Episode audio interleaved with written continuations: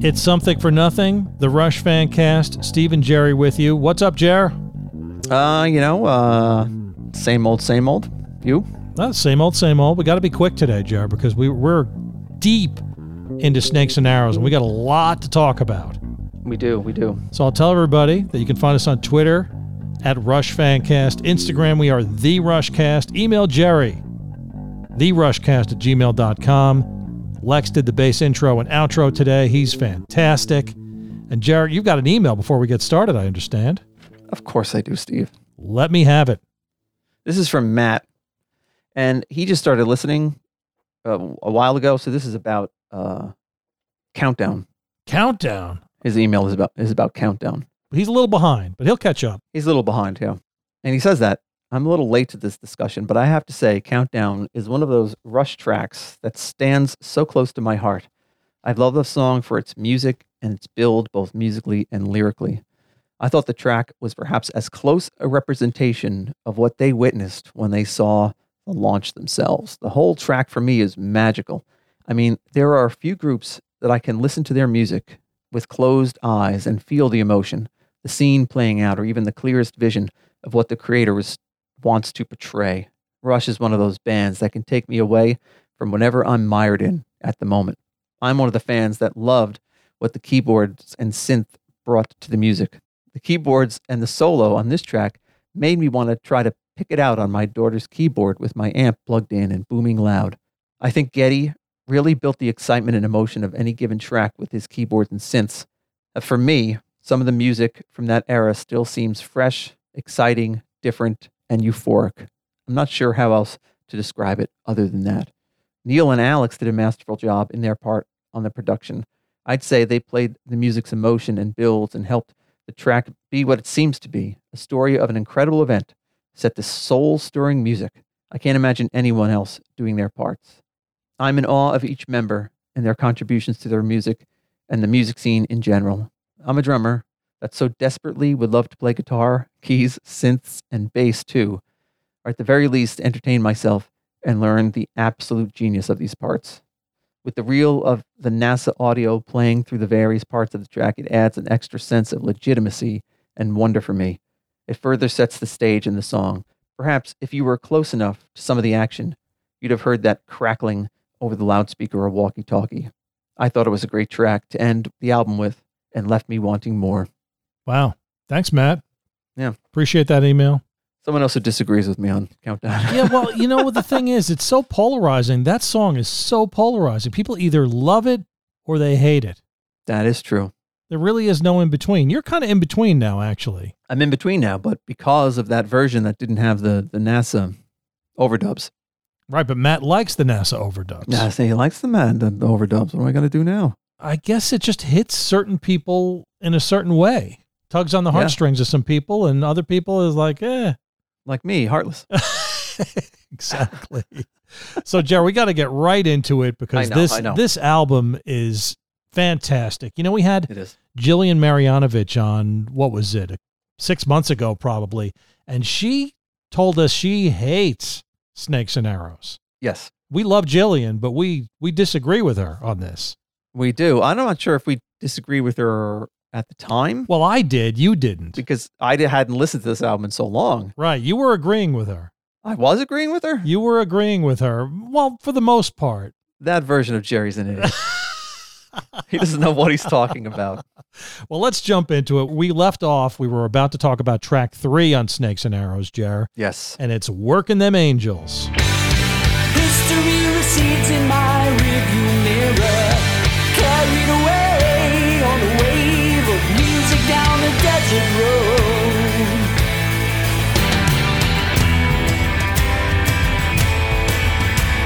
Memory humming at the heart of a factory town. All my life I've been working them angels overtime. Riding and gliding and living so close to the edge. Working them angels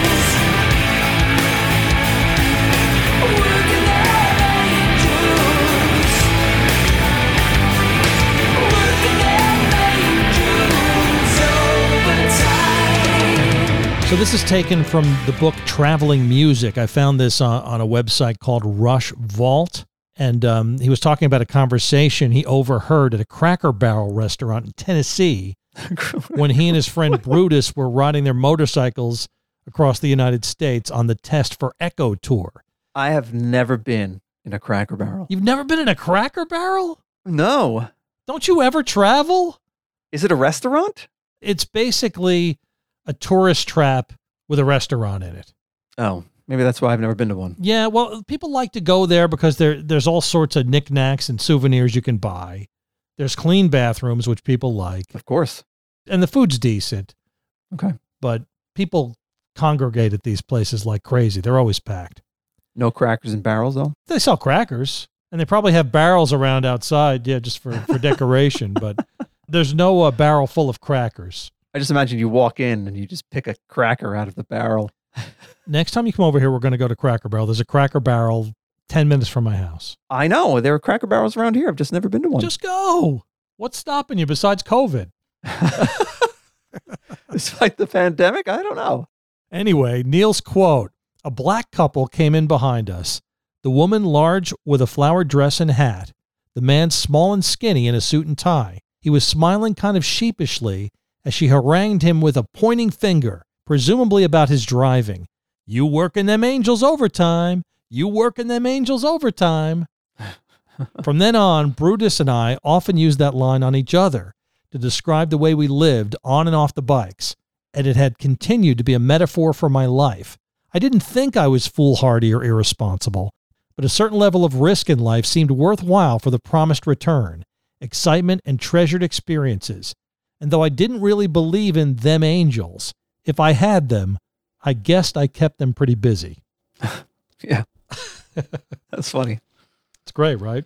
Yeah, you never know where you're going to find inspiration. Cracker barrel? Yeah, well, that's why you should go to Cracker Barrel. Maybe you'll be inspired to write a song, Jer. Yeah, it's true. you never know. So I guess that pretty much sums up what what these lyrics are about, Jer, right? Yeah, I mean, it's a pretty simple song. I don't think it's uh, super duper uh, deep. It's not like, you know, armor and sword like we were talking about last podcast. Right, right. This is a, a song about, like he said, his life, riding around, maybe living close to the edge sometimes and doing semi dangerous things. And he's, you know, in that area anyway. He's been spared. So, you know, the angels that watch over him sometimes have to do overtime because he's doing a lot. But uh, yeah, that's basically the song, right? Yeah, and if you've read any of Neil's books, I mean, just the first one, Cycling Through Africa, I mean, Yeah. how brave do you have to be to go to a, a foreign land like that and just ride your bike throughout the whole continent? I mean, Brave or naive.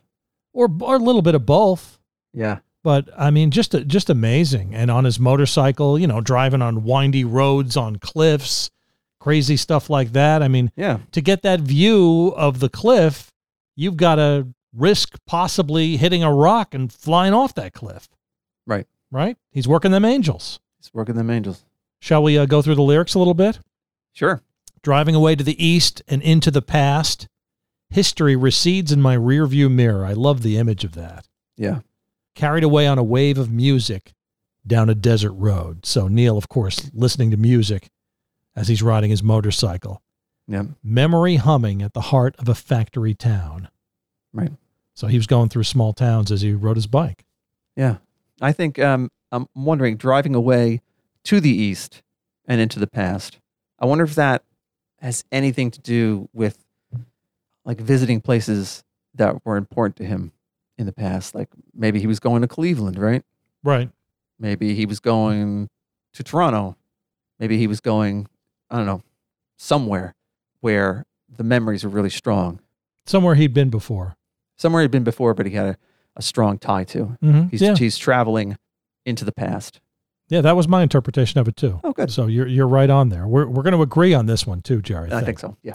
All my life I've been working them angels overtime, riding and driving and living so close to the edge. Working them angels overtime. Yep. So, you know, Neil pretty much explained it. And you know, I as I listened to the song, I was reminded that that's where Overtime Angels got their name. Oh yeah, The the, the group for sure. fundraising group.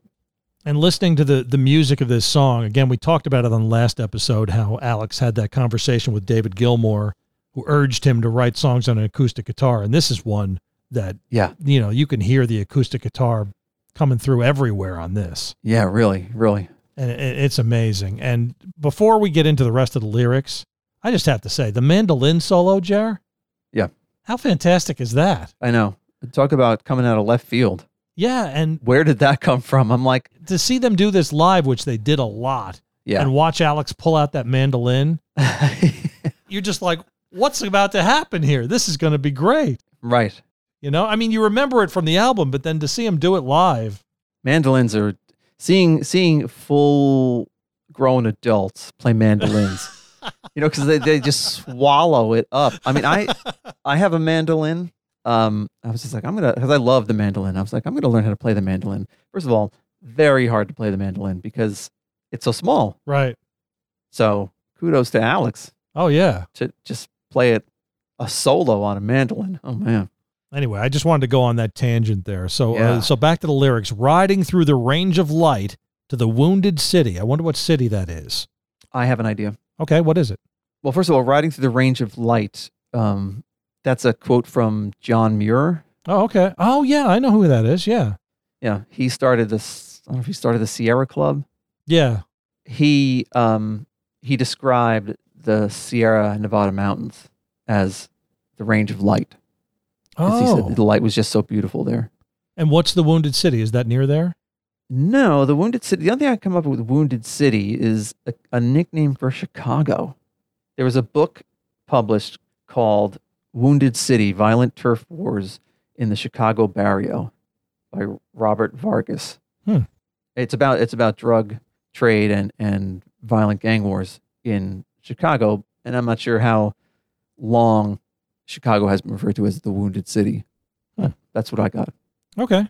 Filling my spirit with the wildest wish to fly, taking the high road to the wounded city, memory strumming at the heart of a moving picture. Hmm. And I love how that harkens back to the album Moving Pictures, Right. which is great. yeah, so I mean, this is just a kind of reliving some of his earlier travels and Mhm. and earlier haunts. And the last verse, driving down the razor's edge between the past and the future. And that could be just him on a one of those windy roads on a cliff edge, right? Right. Oh, do you think the razor's edge though has something to do with the uh, lyrics in the past?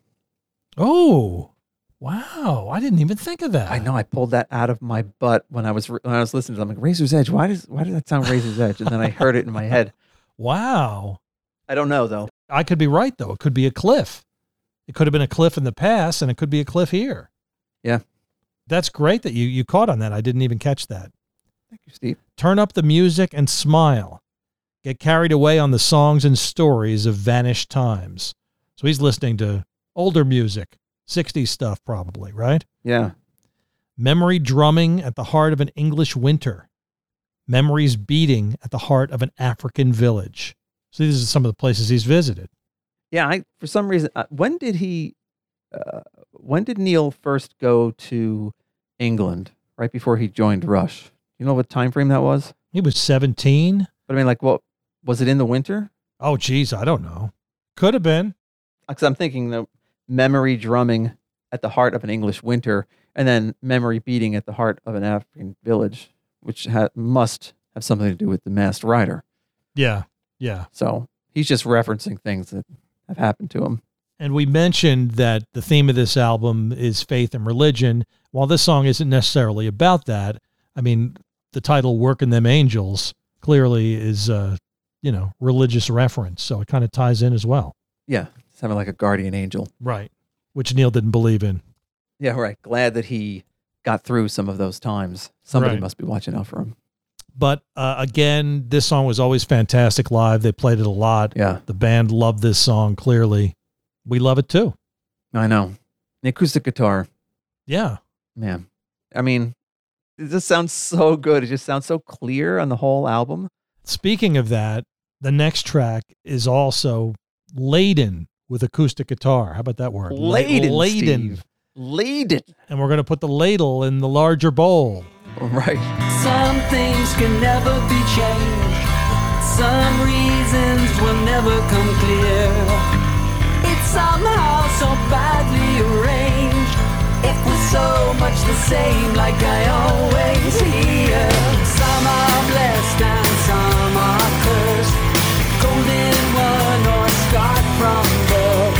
While others only see the worst. Such a lot of pain on the earth. Some are blessed and some are cursed. The golden one or scarred from birth. While others only see the worst. Such a lot of pain on the earth. Such a lot of pain on the earth. So, Jaron, back to Power Windows for the uh, liner notes from the Snakes and Arrows album. Okay. So, Neil was talking about Working Them Angels and ties it in with the larger bowl. Okay. Getty adapted Working Them Angels from the verses that opened my book, Traveling Music, which closed that circle nicely. In a similar loop, the title for the larger bowl came from a bicycle trip in West Africa, as described in The Masked Rider, when a song with that title wafted through a feverish, hallucinatory, dysentery dream. Waking in a sweaty tangle of twisted sheets, I only remembered the title, but I knew I had to write that song, make a dream come true, as it were. Back in the early 90s, I gave that title to some words partly inspired by the dream's location, Africa, about life's unequal fortunes and fates. The front of my rhyming dictionary had an index of traditional verse patterns, and I tried writing in some of them as an exercise, like solving a crossword puzzle. Among sonnets, villanelles, and sestinas, I particularly liked a Malay form called the pantoum and wrote several lyrics in that scheme, including the larger bowl. However, I never even submitted them to my bandmates until this album, 15 years later. Wow. It must have been the right time because, to my delight, Alex and Getty responded to the challenge of the larger bowl and its unusual construction. Musically, the song seemed to benefit from stylistic influences we discovered or recovered during our feedback project when we recorded a number of cover tunes from our earlier influences. That spirit of youthful enthusiasm and the spirit of the 60s is alive in several of these songs, from the blues sections of The Way the Wind Blows to the feedback solo in Far Cry and the simple rhythm section backing for the melodic guitar solo in the larger bowl. Hmm. So Neil pretty much summed it up. Do we have anything else to say? Um, I just want to. Uh, I was unaware of the term or the word pantoum, so I had to look it up about what the structure of a, a pantoum poem is. Now I think I just by reading the lyrics, I think I know what it is, but you you tell me. I got this from poets.org, Okay. so it's pretty authoritative if you ask me. Poets.org. Oh sure. Yeah. It says the pantoum is a poem of, of any length composed of four line stanzas in which the second and fourth lines of each stanza serve as the first and third lines of the next stanza. The last line of a pantoum is often the same as the first.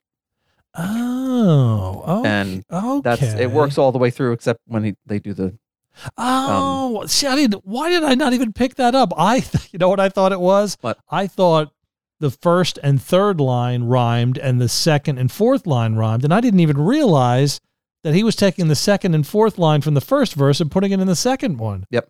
Look at that. Yeah. Wow. It just it just crystallized for me right there. right. Oh, that's beautiful. It goes all the way through. The last line is, "If we're so much the same," like I always hear, is how the song starts. And then you know, there's the the um, chorus at the end. That doesn't doesn't really seem to count though. But yeah, it follows that structure all the way through. Wow. That's amazing. I mean, I It is. I love it even more now. I know. It reminds me of um, anagram for Mongo. You know, it's Yeah. like an exercise. Sometimes limiting your structure can be liberating because these constraints you can't vary from. So Right. you have to really kind of work work on things to make them fit. So I love that. Now, before we we delved into this, were you aware of this? I was not. I was not. So you you love anagram for Mongo because of the way it was structured, right? Yes. Yeah. Does that make you love this song even more? because of the way it's structured? Hell yeah. I mean, when you're listening to it, you can tell he's repeating, Getty's repeating certain lines, but you don't really catch the pattern exactly. Mm-hmm. And, you know, if he hadn't named, if the name of the song wasn't The Larger Bowl of Pantoum, no, uh, nobody would pick up on it, right? Well, that's the thing. It's always said a pantoum, and I never bothered to look it up. Yeah. He was giving it to us, saying, This is what Right. this is, Steve. look it up and see how brilliant I am. And I never did it. Right, exactly. but this song is so catchy. I love, I've always loved this song. right. It sticks in your head. I know. Just Alex's guitar at the beginning, the, again, the acoustic guitar. Right. Come on, man. It's fantastic. and I think Getty, the way he sings on this song, might be the the best vocals he has done. Jeez, I don't even know. Since Available Light, M- yeah, maybe, maybe. I, I, you know, I always talk about Available Light, and this is, this is right up there. Yeah, definitely. Well, again, you can see how Getty relates to these lyrics and really puts passion behind them. Yeah, And it comes through. Yeah. Should we go through them? sure. And I guess this song has something to do. Uh, it's al- along the same lines as uh, "Roll the Bones," right? The kind of setup. Right. You know, why are some people? Why are, uh, you know, and babies born to to suffer or whatever from "Roll the Bones"? Right, right. It- It's kind of like the divide between the rich and the poor, right? What's up with that, Steve? If we're so much the same, like I always hear, why such different fortunes and fates? Yeah, Some of us live in a cloud of fear, some live behind iron gates. yeah. Some live in safety. Some live in fear. Right. Why? Why is that? Why such different fortunes and fates? Some are blessed and some are cursed. Some live behind iron gates, while others see only the worst. Yeah. And why I did not pick up some live behind iron gates being repeated there, I, I have no idea why I never picked that up. Or fortunes and faiths. I Right. mean, I, you ki- you kind of pick it up that it is repeated, but as a pattern, you don't really pick it up. Yeah. It's brilliant. This is a real deep question. Yeah. That we don't get the answer to. No. Will we ever have the answer to? Why are so many people born into poverty, and then other people are are born rich? Why? Is there? There's no answer to it, There's no reason for it. right? It. I mean, it. I don't know. It just happens. Mm-hmm. but it's a i mean uh, i don't know it's a it's a very catchy song that grapples with an ungrappable idea do you know what i mean Yeah, no, I, I agree. Let, let's finish it up. Some are blessed and some are cursed. The golden one are scarred from birth. Love that line. yeah While others only see the worst. Such a lot of pain on the earth. And that last line is the one that I think Getty really, really hits perfectly. Such a Yeah. lot of pain on the earth. i think that this is the best chorus that they've written again 20 20 years 25 years it, co- it's a, like it's i don't want to say it's like a real chorus it is what a, s- uh, a chorus is supposed to do in a song Yeah, right? It's catchy. It's like upbeat. The way he sings it is great. It's just a, it's just such a great, great chorus. and also it's a very unrush-like song, Very unrush like. which again makes it great for me.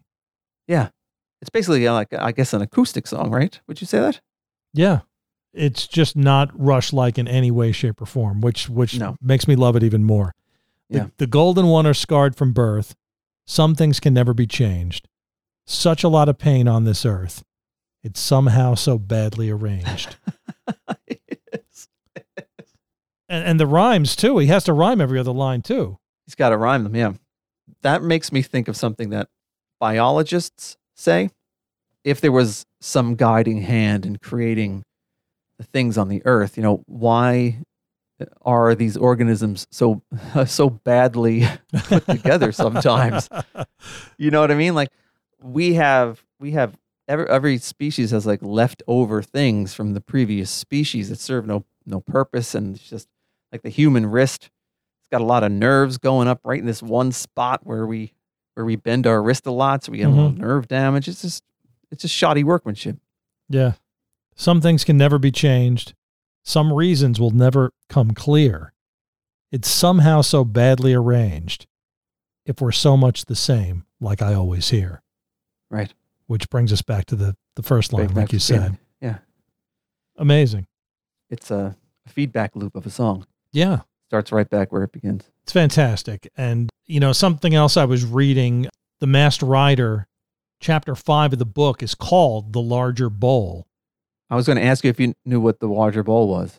Well, the women in West Africa carried the bulk of the load on their heads in those in those baskets. Okay. So the song refers to the person bearing the greatest load in life. So those women in Africa were carrying the larger bowl. They were bearing the largest burden. Wow. Yeah. That's that is an awesome title for a song. Isn't it? It is. And he, it came to him in a dream. Uh, Did he say he had dysentery too? Yeah. Oh yeah. Did you read that book? Yeah, that part of the book it was awful. oh my god. Can you imagine getting dysentery in the middle of Africa when you're just riding through on your bike and looking for places to sleep and right. oh. So that adds an extra layer to the song, right? Yeah. These, I'm assuming that by you know uh, Western standards, people living in this village would be poor, Mhm. right? And not only that, they have you know those struggles. They also have to carry the larger bowl. You know what I mean? They have this huge bowl on their heads, which also makes it even more difficult to even get the food that they need and stuff.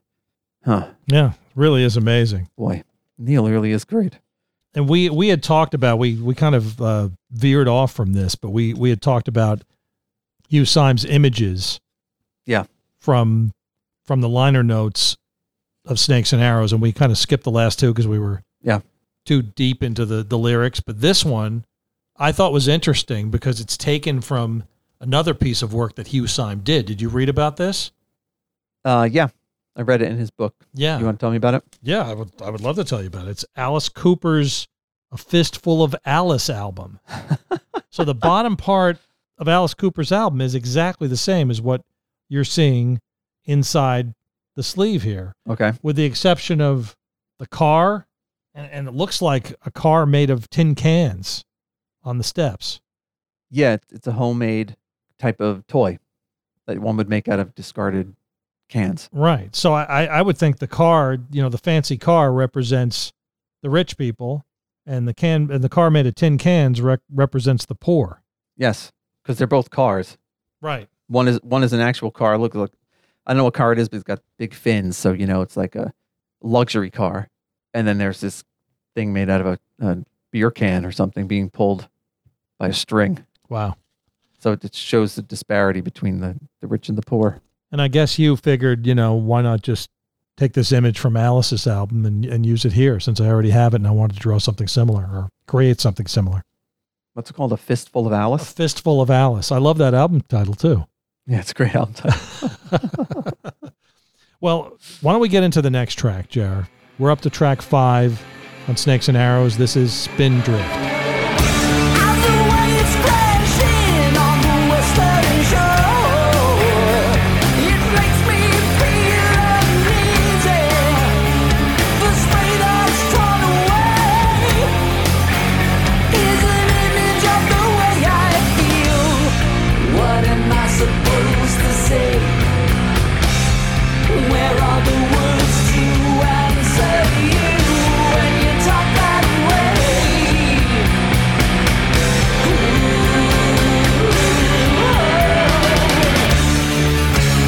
Okay, Jar, I've got a quote. Again, this is from Power Windows website, the liner notes from Snakes and Arrows. Neil says, other lyrical themes include a twist on the time honored relationship songs, framed along the lines of Robert Frost's epitaph, I had a lover's quarrel with the world.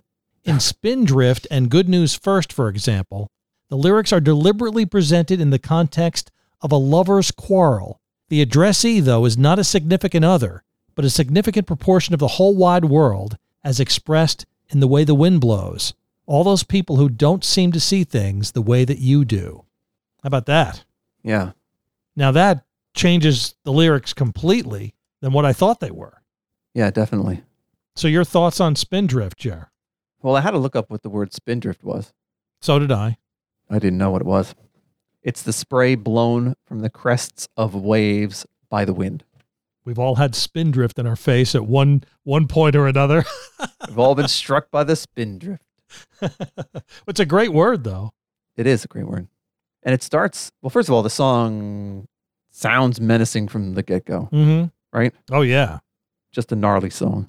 which is great. And it starts off with just, I guess, a, a, just a description of what spindrift is, right? As the waves crash in on the western shore, the wind blows fierce from the east, wave tops torn into flying spindrift.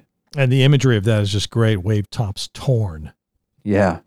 As the waves crash in on the western shore, it makes me feel uneasy. The spray that's torn away is an image of the way I feel.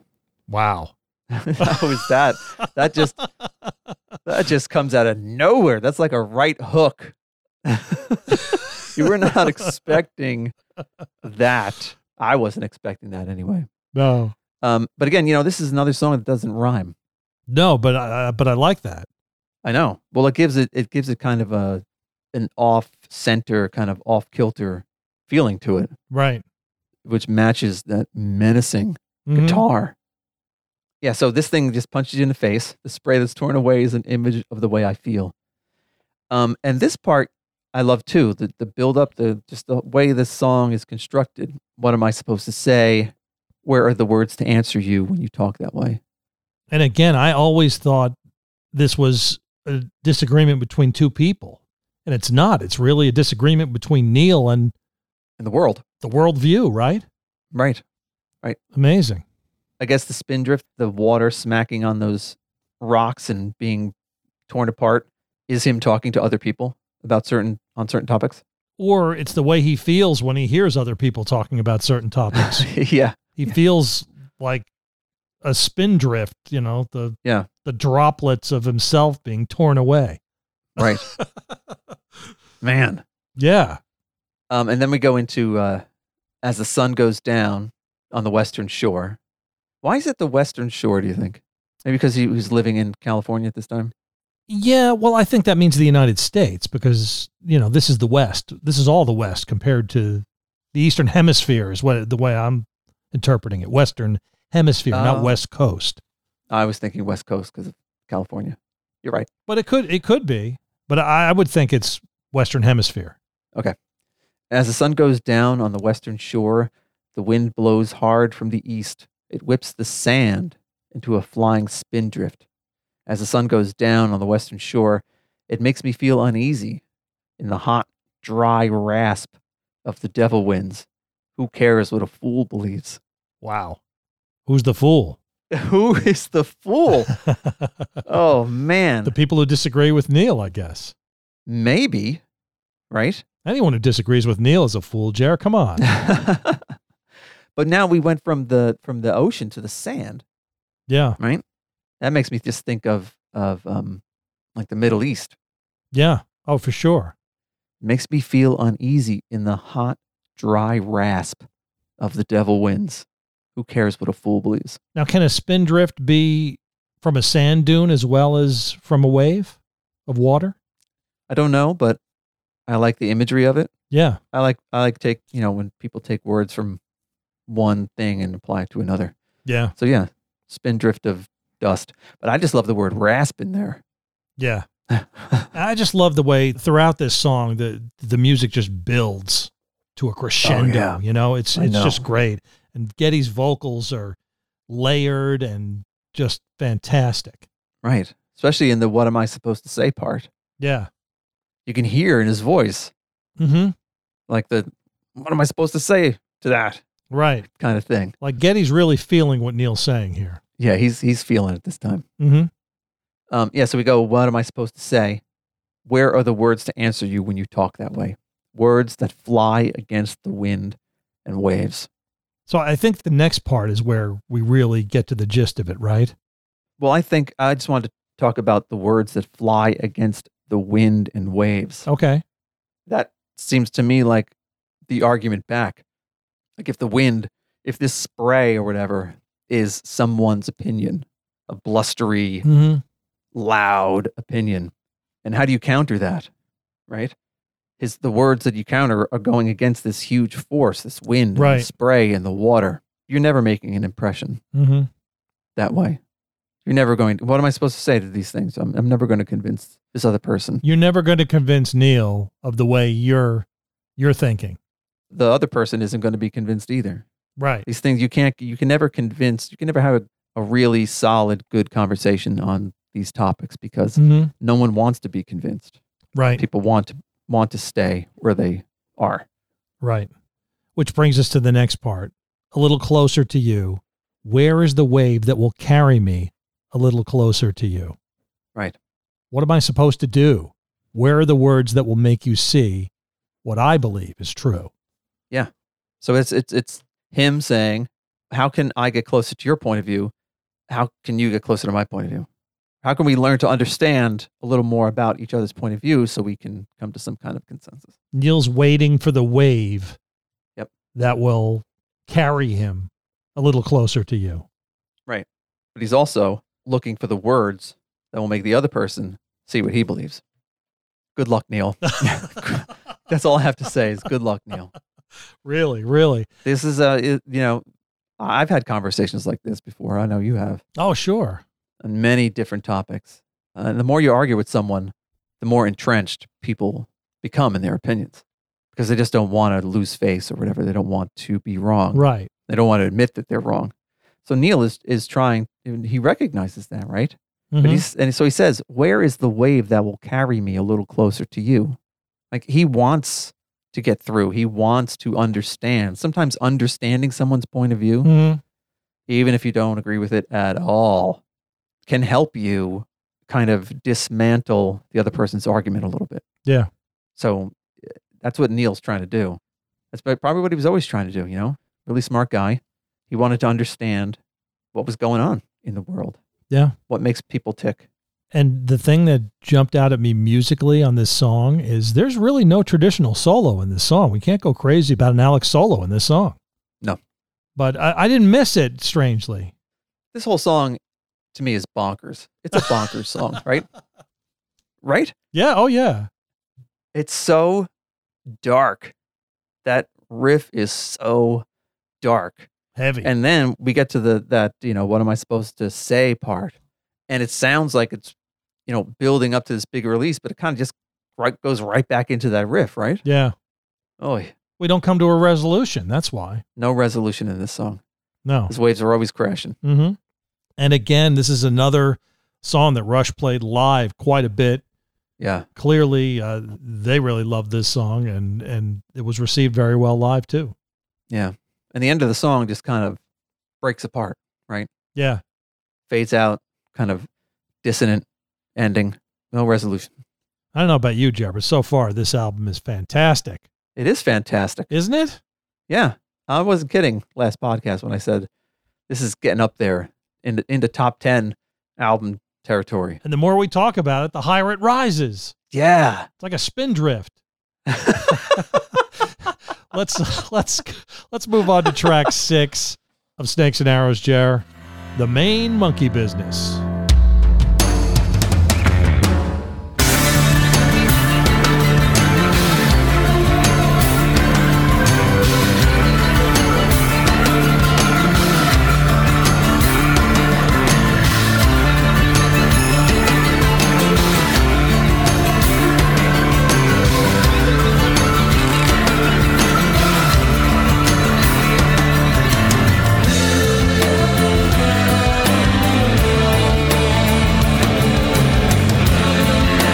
So again, from the liner notes, the Snakes and Arrows liner notes. Yes.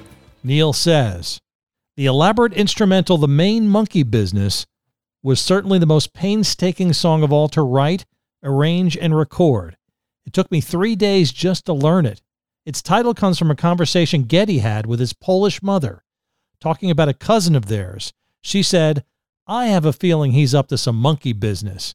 Getty laughed, saying, What kind of monkey business? And she said, You know, with old world wisdom, the main monkey business. Everybody knows about that. Everybody knows about the main monkey business, not those side monkey businesses. Yeah, so that's where the title came from. That's so funny.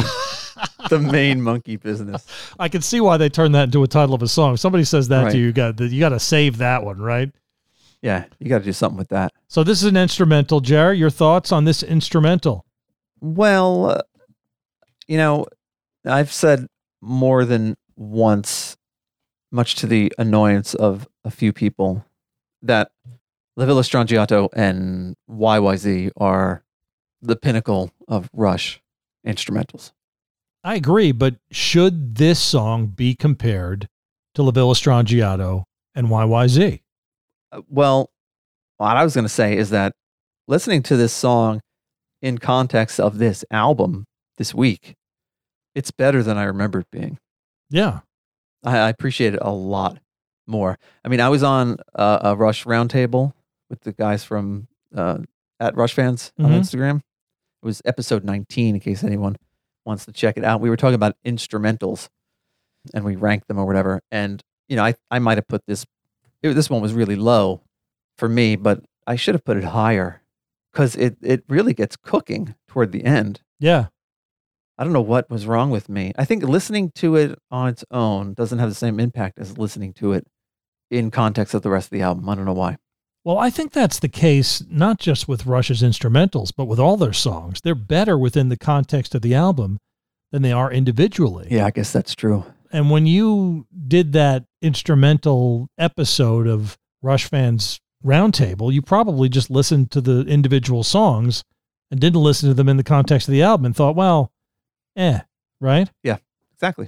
Now, does this song to you have s- an Eastern sort of flavor to it? Or am I imagining that? Ye- it could be both.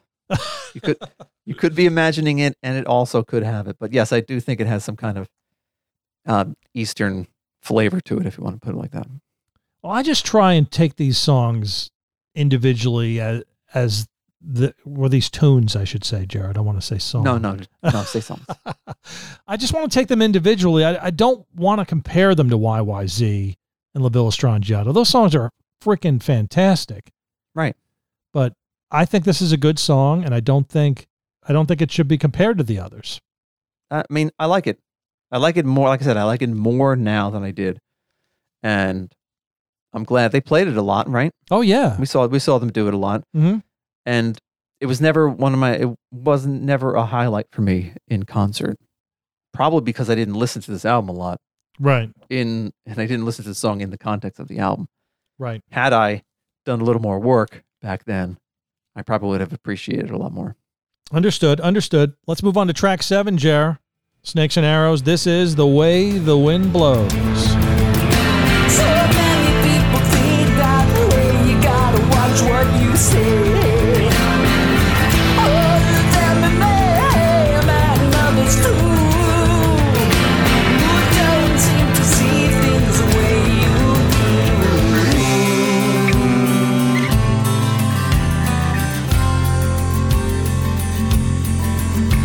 We can only grow the way the wind blows on a bare and weathered shore.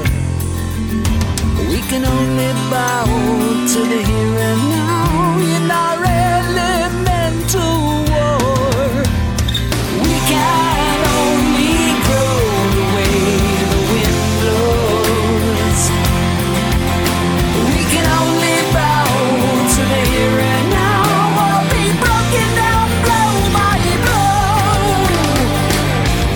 blow. All right, this quote is from Rush Vault, Jer, the website Rush Vault. Neil says, Children brought up in a certain environment can only grow the way the wind blows.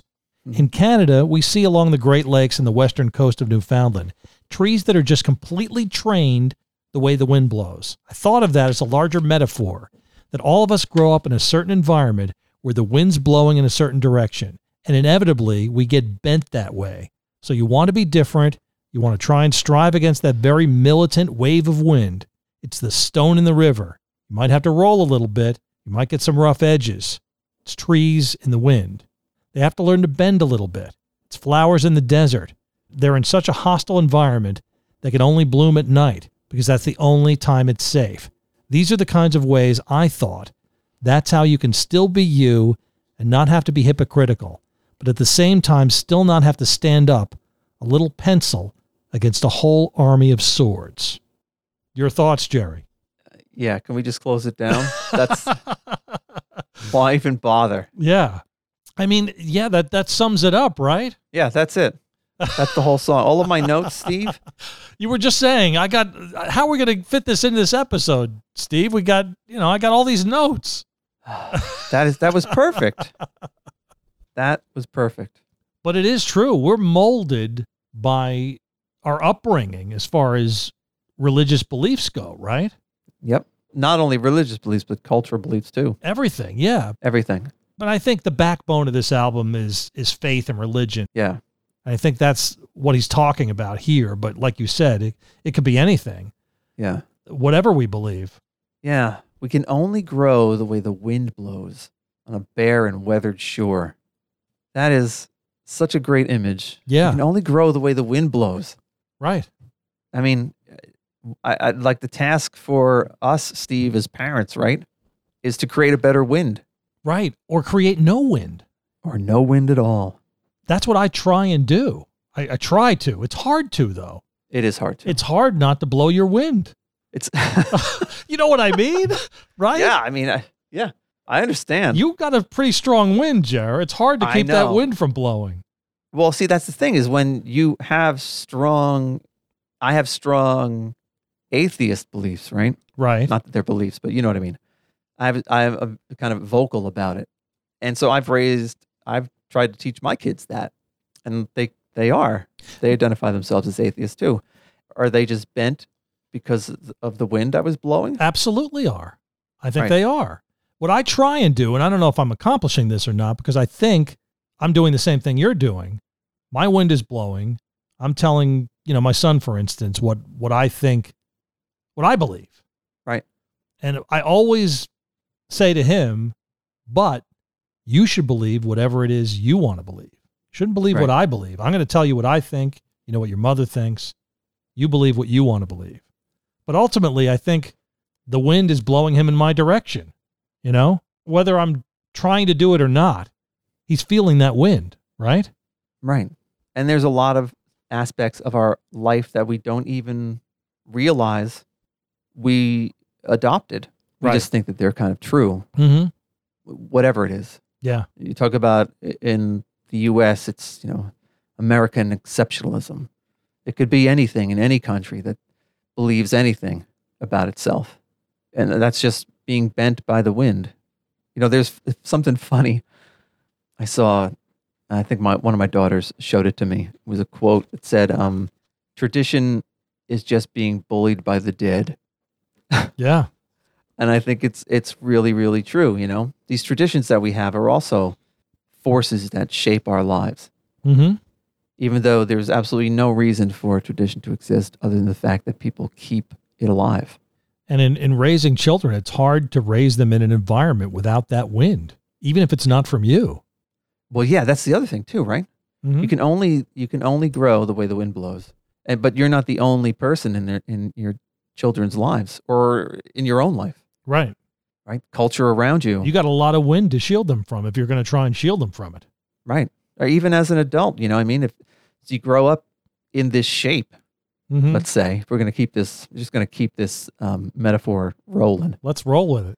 you are brought up in this shape and now you have to straighten yourself out somehow Right. Right. Well, and that's what we had to do. We were brought up Catholic, right? And we had to Yeah. take that bend in our view system and untwist it.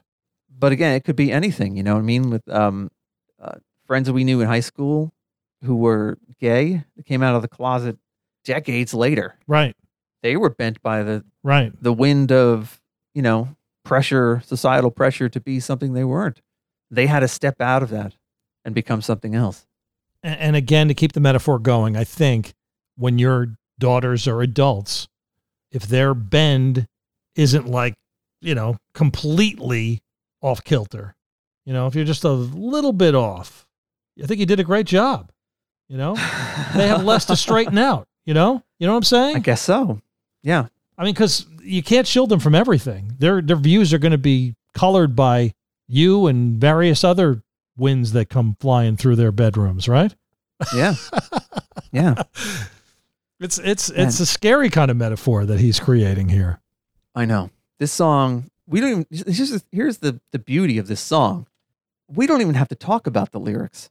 No. We, we just have to talk about that line. Yeah. We can only grow the way the wind blows. What, we spent uh, eight minutes I know. just talking about that one line. Yeah. And this song gets right to the heart of everything on this album. Yep.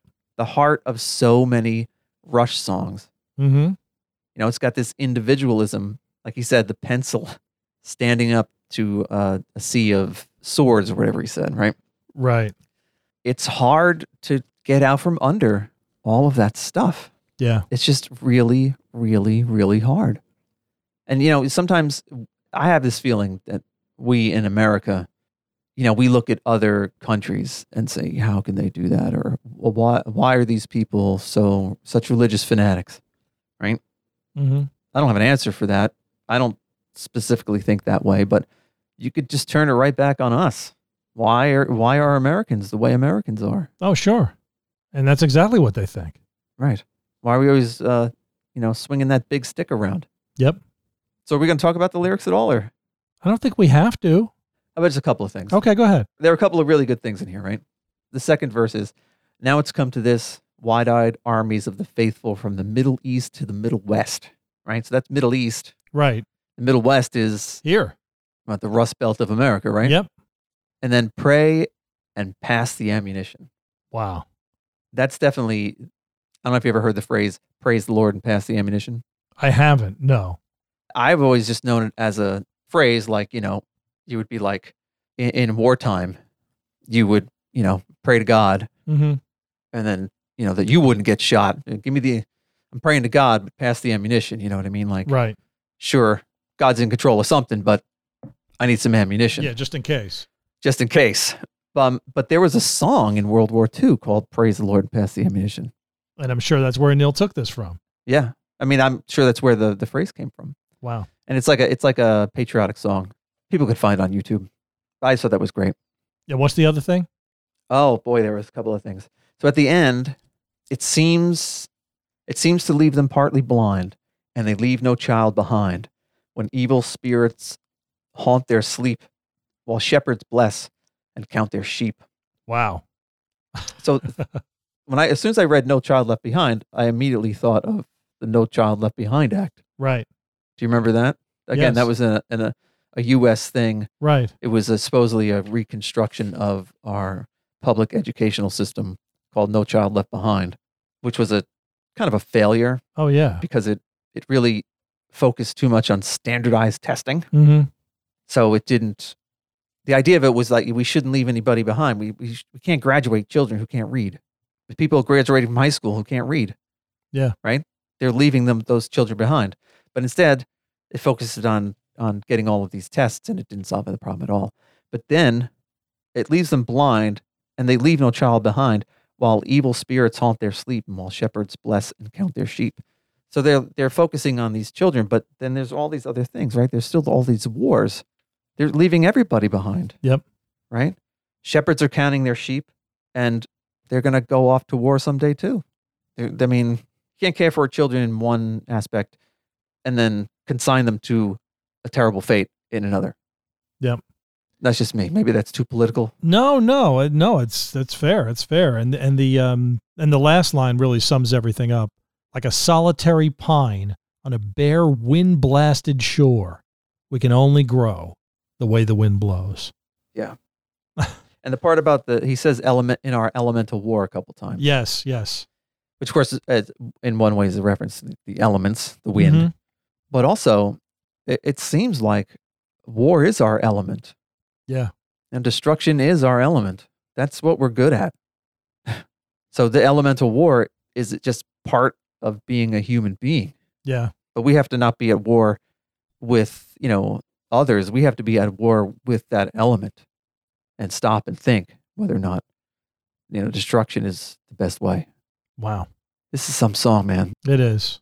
So we're we're getting deep into this episode, Jer. Why don't we talk Ah. about the music just just a little bit? Alex's solo at the beginning is fantastic. Bluesy, Would you call it bluesy? What would yeah, you call it? yeah, it's bluesy Just- for sure. Evocative, screaming, right? Yep, and the verses are really heavy, crunching guitar, heavy cymbals.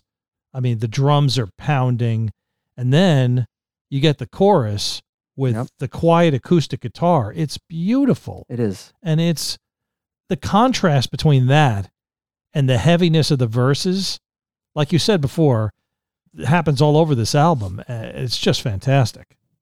Yeah, it's like you know, because the first the, the, the verses are kind of harsh. Yeah. You know what I mean? Like all this, the world of superstition comes to this, the faithful armies and stuff like that. But then with the guitar comes in, you know, we can only grow the way the wind blows. Nothing we can do about it. Then- Well, yeah, it's just like listen, we can only grow the way the wind blows. These are this is the wind. These terrible things that we've set up for ourselves. Mm, What are you gonna do? You can't blame me for this. If you want to fix it, get a better wind. Stop blowing at me. yeah, stop blowing this wind around. Maybe things won't be so so bad.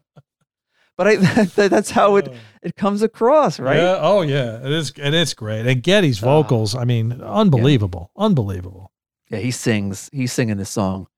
Again, you know, his vocals on this album are so good and they're so different from other albums. He's Yeah. really, really, really, really feeling it. And it's amazing how much better Getty got at his craft as he got older. Yeah. You would think, he, you know, as he got older, his voice would start to deteriorate, but, Yeah. you know, it didn't. I mean, maybe it would have if they had kept going, but Well, yeah, that's the thing, right? He learned I guess he you know, he learned he couldn't sing that way anymore. And so instead of trying, yeah, he adapted. he sung the way he could sing. Yeah. Sang like himself. Yeah. so I think we milked that wind metaphor as about as much as we could. Hey man, it's it's a good it's a good metaphor. Oh, definitely, definitely. I mean, Neil was he was brilliant. Yeah, this song is top tier, top shelf, top shelf liquor, man. Absolutely. You can find us on Twitter. We are at RushFanCast. Instagram, we are at The Rushcast. Email Jerry, TheRushcast at gmail.com. Let him know what you thought of our conversation today about all the songs we discussed. Bass intro and outro done by Lex. And I think I know where you're going with the quote, so go for it. Okay. Since we didn't really discuss the lyrics of The Way the Wind Blows, certainly not this one. I'll read this one. Okay. We can only go the way the wind blows. We can only bow to the here and now or be broken down blow by blow. Wow. That's deep, Jer. It is. Have a good one. You too.